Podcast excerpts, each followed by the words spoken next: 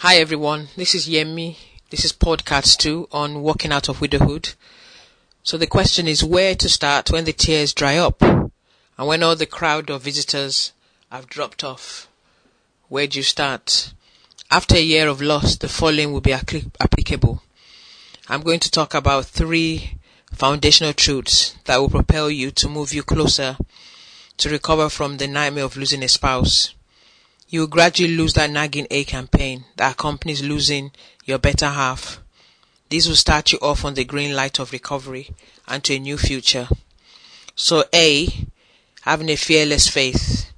This just basically means you have to find it in yourself to find courage and confidence to say to self that you shall not be defeated by this. A belief in yourself that you cannot afford to fail. You must day by day consciously seek to find this strength from within you. Not on your own. You have to reach out to good people you have around you to support you. Perhaps recounting what the cost of failure could be to a confidant who will make you accountable plus successful in making that confession daily. Your confidence and courage grows each time you succeed at coming out of what you class as safe that is coming out of your comfort zone. So, for example, you decide to honestly approach a friend for the first time, asking for assistance with your finances, say budget and expenditure. Perhaps you've never done this before because you're perhaps always able to do it and you were self sufficient. But because you're vulnerable at this time, it might just be a basic support you need. Doing this makes the next time much easier. I'm just giving you the simplest of a scenario example.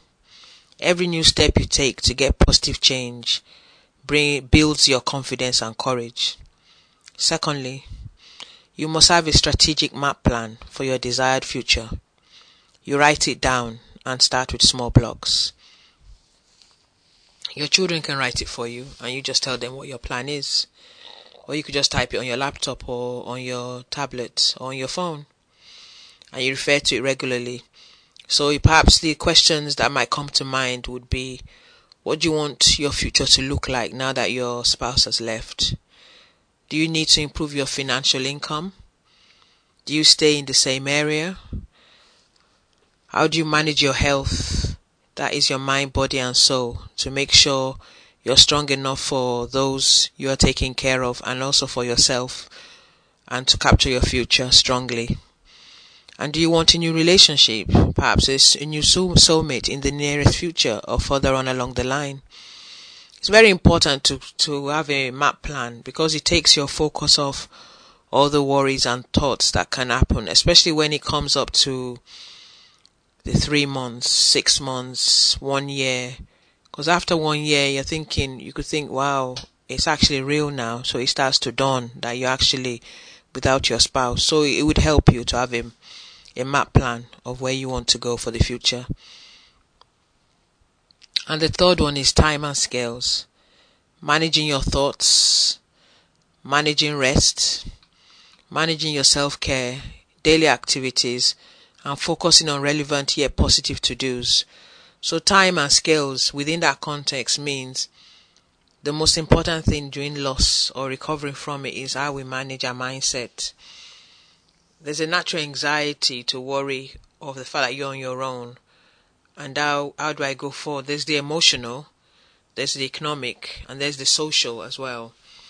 But the main one generally could be your emotions and the economic, which could be money or how you're going to run your home without your spouse.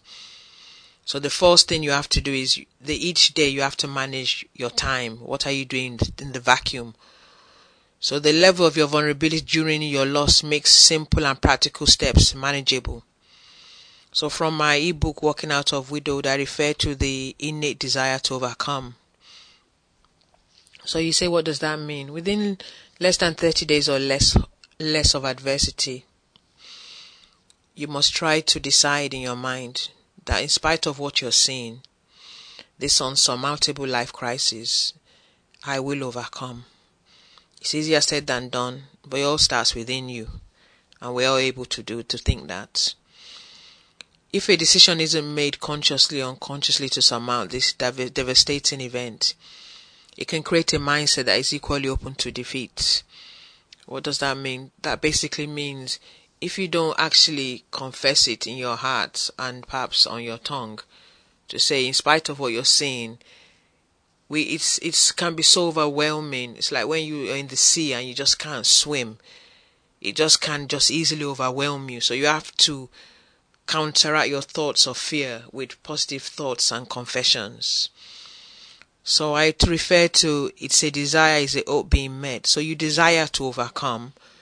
And when the when it when you do overcome at the end somewhere along the line which would take the form of not forgetting who you've lost but the fact you're still surviving and you've been able to raise your children perhaps you might start considering a new career a new job there's new income coming in so that is an hope fulfilled because in spite of the loss your desire to overcome has manifested it won't include your spouse but you could look back and say your spouse will also be very proud of what you've achieved to date. You need to desire change despite the cited circumstances. And you need to forgive yourself gradually, getting rid of the guilt of loss and of feelings of anger, resentment, and disappointment of your spouse leaving. The emotions, the mixed emotions, as you know, perhaps are feeling now, tend to come as waves. They change, they inter, they cha- interchange all the time. And you do this by speaking this out to yourself, family, counsel, counselor, coach, by converting your negative speech to positive. This must be a daily confession. Until these feelings become a faint memory. Some people go and get help from the doctor in terms of sleep but I prefer to use all the natural, the most natural things possible for me to relax, which was always switching off my phone at a certain time so I don't have unnecessary conversations about my loss that would then affect me when I go to bed. Perhaps run a bath earlier in the evening and just write a journal before you go to bed of how your day went, the positives. And those are things that will tend to help your mind settle at night and then perhaps have a herbal tea. You know, or sometimes listen to some relaxing music or read the Psalms in the Bible before you sleep. My go-to scripture is and always is is hope deferred makes the heart sick, but a desire achieved is tree of life. Proverbs 12:13. You need to desire change despite the cited circumstances. And you do this by speaking this out daily you find my group. For more, you can find my group on Facebook, which is Widow Recovery Secrets. And my, I always believe, and still do, that there is hope after loss. No matter how dire your situation is now, you look back a year later and see how resilient the human spirit can be, in spite of the worst adversity we face. Thank you and stay safe. Watch out for my third podcast. podcast I'm hoping to produce them every Wednesday. Thank you and have a good day and stay safe. Bye bye.